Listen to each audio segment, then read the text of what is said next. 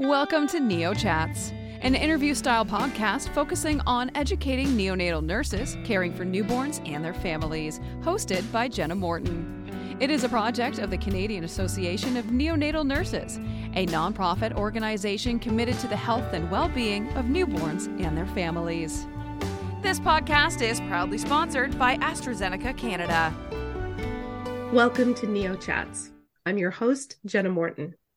On this episode, we're going to discuss RSV from a parent's perspective, as well as talk about the Canadian Premature Babies Foundation's position paper and the call for increased education around RSV.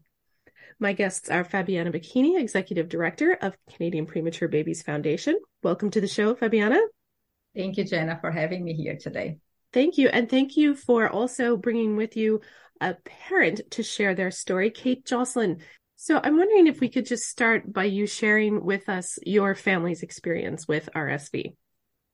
Definitely. So I'm a mom of two preemie girls. Our oldest was born at 32 weeks in 2015, and she was in the NICU for six weeks. She had a lot of respiratory issues. So when we came home, we were highly educated by our nurses in the NICU about like staying away from anyone who had a cold because of RSV and other issues. So we were definitely on the lockdown with uh, our eldest one. Um, and then uh, fast forward three years, we had Rosie was born at 35 weeks, and she was quite a large preterm baby. Um, and she had a relatively short stay, 11 days. We were home, and we did the same thing. Like we were still really cautious because it was in February, so kind of still hitting that cold, uh, cold and flu season. And then, but come the end of April, she did get RSV. So we had family over, and someone had a cough, and here you go. So we were battled it out at home for a little bit and ended up uh, in the hospital. And she was admitted for another seven days on oxygen, which was super rough for her. You know, she's grown quite well, but both of our girls have asthma. Uh, Maggie's was mostly due to her issues in the NICU.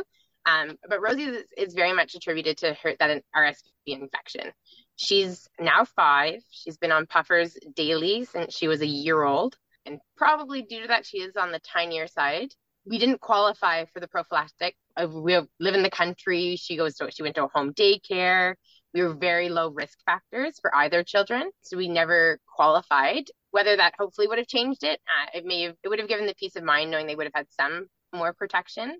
Can you talk a little bit about why it's important for you as a parent to to share this story and and to work towards seeing some change in what's happening in Canada? Uh, definitely, and I see not even just with preterm infants or at a huge risk. Um, and I definitely see though with full term infants, I'm constantly like, don't kiss babies that aren't yours, especially in cold and flu season. There's a generation that, you know, of grandmothers kind of that age that all everyone wants to hold the baby and touch the baby and be in the baby's face. And I think for those parents, even within the NICU who aren't educated on really like how subtle, you know, RSV in an adult could be like anything from a light cough and a runny nose. Um, and they don't think they think they're fine um, but that little tiny tickle then can just be dramatically affect a preterm infant if they get it. Fabiana, can you talk a little bit about the work that Canadian Premature Babies Foundation has been doing around this piece about education and then access regarding RSV? Sure. So RSV is being on the preterm families radar forever because we know the risks of uh, infection for our babies. So CPBF has always been working on education materials for families.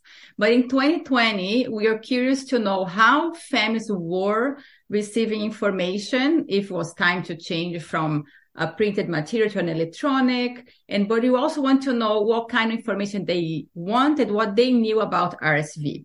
So that uh, survey came as a big surprise for us. We had 691 parents answering the survey from across Canada.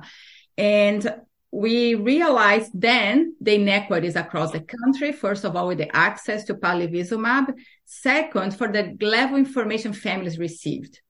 From the survey, we realized only families who qualify for prophylaxis were receiving information and education on RSV. So families like Kate, who were who had a late preterm baby, not necessarily receive uh, education in the hospital or how to decrease the risk of her babies getting sick. So we also learned that the new the NICU nurses, the neonatal nurses, were the first and most reliable source of information first for families and then ICU. That was a, a big aha moment for us when we said, okay, we need to work together as a parent organization and the Canadian Association of Neonatal Nurses to really educate nurses all year round on RSV so that they can educate uh, the parents on the risks and how to decrease the risks and which babies qualify for the prophylaxis and which babies don't. So that was a big uh, moment for CPBF to recreate all our educational materials. So we did podcasts, a lot of printed materials. We did an RSV uh, Q&A in 12 languages that we just launched last year. We have a booklet that we distribute in the ICUs about all common inter respiratory illnesses that we call winter, but it's not really winter anymore. We can see the trend of flu, RSV, cold going all year round uh, during this time of the pandemic. So it's very important that the families receive information all year round. That's what they told us. So the position paper came out of, first of all, this um, survey result. And second, we work very closely with uh, a doctor in Canada, Dr. Bosco Paes, who is a big researcher in RSV. And he was doing this cost analysis to show the benefits of palivizumab um, versus uh, which when is guided by the risk uh, scoring tool, what are the benefits and is worth the cost of the palivizumab for those babies? So we were like, wow, we need to get this information out. We need as many people as possible to know about this. Uh, and that's our call to action to ensure equal access to palivizumab across Canada for, especially for late preterm babies, 32 to 35 weeks education for parents all year round and education for healthcare providers all year round. So I think we think that is very important and we want to try to close the gap because as Kate mentioned, the long-term impact of a baby with RSV it affects the entire family, not only the baby, but affects the entire family. So we really want to raise awareness on that piece and provide education and have um, equal access to palivizumab in Canada. I know it's been a, a long-standing issue around the cost of it.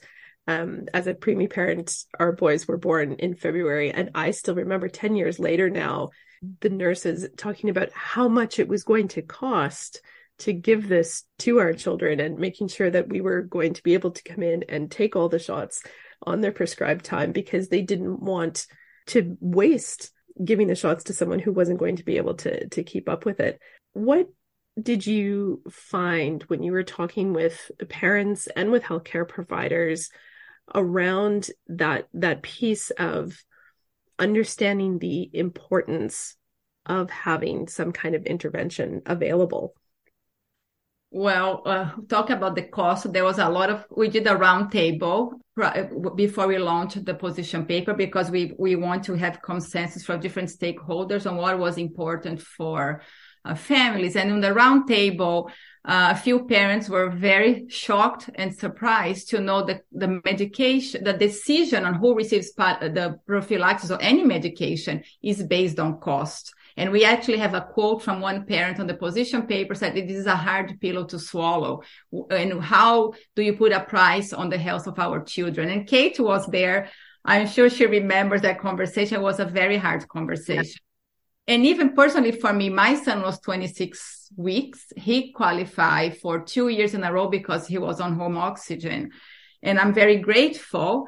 Uh, but also it gave me a lot of, um, passion to advocate for the families who didn't have the same opportunity as we had to protect my son and decrease the risk of him getting sick. But we heard from across many families from our network how hard it's been, especially the last two seasons with RSV.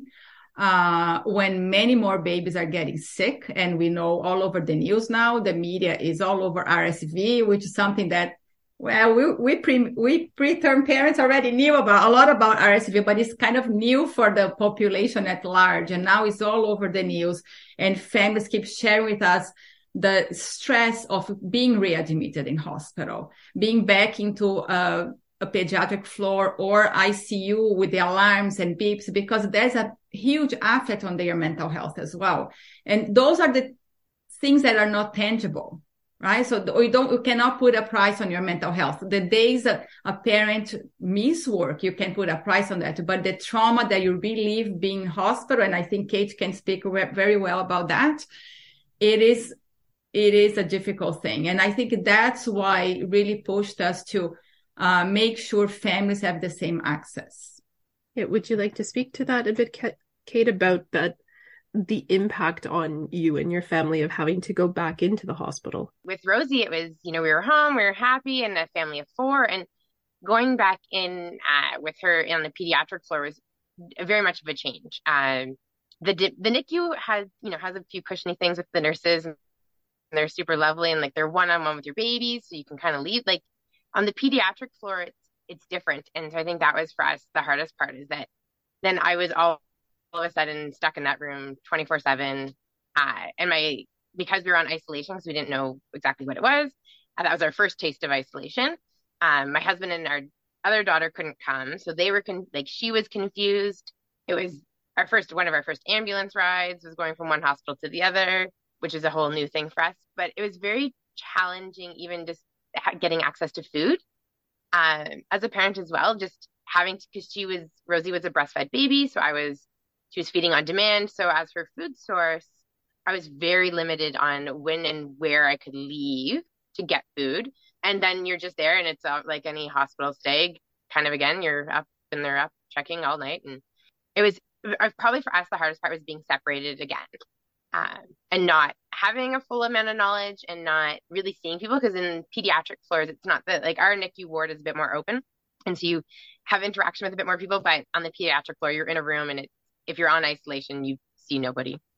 I'm wondering if you can talk a little bit, Kate, about what what you would hope that healthcare workers would keep in mind in dealing with families that are maybe being readmitted with RSV or even just those initial conversations around it that they might have before you leave the NICU we were very fortunate uh, with our eldest daughter. We participated in a, a FICare study, so we had some very nice, lovely overlapping nurses as well. The second time, um, and most of our knowledge about RSV with Rosie came from participating in the FICare study with Maggie. So we had that knowledge. And like Fabiana said, there is a lot of the time, and I even witnessed that in our NICU, is that you see some of that education going to really the young preterm, the young uh, preemie babies, as opposed to the later preterm, or and even um, the babies that come into the NICU that aren't pre that are full term and still requiring help, there is a gap in that knowledge and that information. And I guess you don't want to necessarily scare parents about, you know, everything in life, but I think and I now definitely with this fall, this past fall, it's definitely more people are more aware of it. But I do wish that there was a little bit more emphasis, that there was a little bit more um care taken really just to like really highlight especially when and now like Fabiana said, it's all year round pretty much, especially in that cold and flu season and just the real consequences. And I hopefully sharing stories like this of that there the risk is that you end up back in the hospital. You know, I don't think people don't think it's not going to happen to us. We're fine. They'll be fine. And I think hopefully the more stories that get out and the more people are educated, it, it might hopefully reduce the numbers. Join your neonatal nursing colleagues October 1st and 2nd, 2023, in Toronto for the Canadian Association of Neonatal Nurses Conference, CANN 2023. For all conference and program information, visit the CANN website at www.neonatalcann.ca. Updates and highlights will be posted as they become available. Fabiana, for you know our nurses that are listening to this podcast right now, going, okay, I I I need to do more. What more can I do? What are the resources that are available to nurses right now? Well, we have a lot of information on our website. We have a section just for healthcare providers on uh, under education. Uh, there is a lot on common respiratory illnesses and also RSV. And then for families, there's a lot of printables that they can just print out. And as I mentioned, there is one document on in 12 languages. It really talk about RSV, what is RSV, why is your preterm babies are a higher risk, how to decrease the risk, and really teaching uh, parents that yes, the grandparents who's going to come home is to, oh, it's to build the immune system. Let me touch your baby. So all those things that you have to sit down and educate the family. We also have a letter on our website that the nurse can print for the families and the families can give to extended families and the grandparents and like why our babies are more fragile. I think that is very important for families because they always say, how am I going to tell my mother-in-law not to touch my baby? So the letter takes the weight out of the parent's shoulder. And this is something that the nurses can share with the parents. And we do distribute um, our uh, common respiratory illness booklet in ICUs across Canada. I think that is a great resources, uh, resource for families that the nurse can share because it talks about the main viruses uh, how the parent can identify the baby has one virus or another virus and when to call the doctor or when to call 911 or whatever emergency number it is in your city for Canada.